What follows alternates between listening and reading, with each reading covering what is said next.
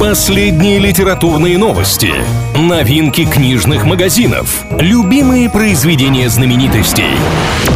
Книга ворот на правильном радио.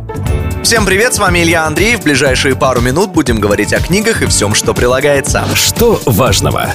По данным Всероссийского центра изучения общественного мнения, каждый третий россиянин за последние полгода не прочел ни одной книги. Для страны, претендующей на звание самой читающей в мире, статистика, мягко говоря, так себе. Большинство респондентов в ЦОМ сказали, что за 6 месяцев прочитали от 1 до 5 книг. 25% похвастались цифрой в 5 и более. Это, говорят эксперты, в основном москвичи и петербуржцы. Что читают?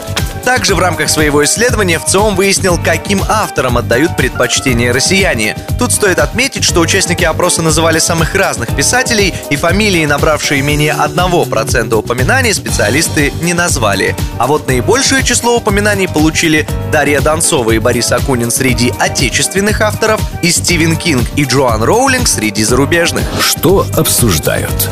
Россиянин продает книгу с автографом Павла Дурова за 20 миллионов рублей. Удивило общественность то, что речь идет не о каком-то аукционе, а о простом сайте объявлений в сети, пользователи которого покупают там обычно что-то за куда меньшие деньги. Автор объявления признается, что для него эта книга бесценна, но он принял принципиальное решение. Цель оказывается не разбогатеть, а выручить средства на благое дело. Деньги пойдут на информирование детей о современных цифровых угрозах. И вот тут уже вопрос, хватит ли на решение таких серьезных задач 20 миллионов рублей.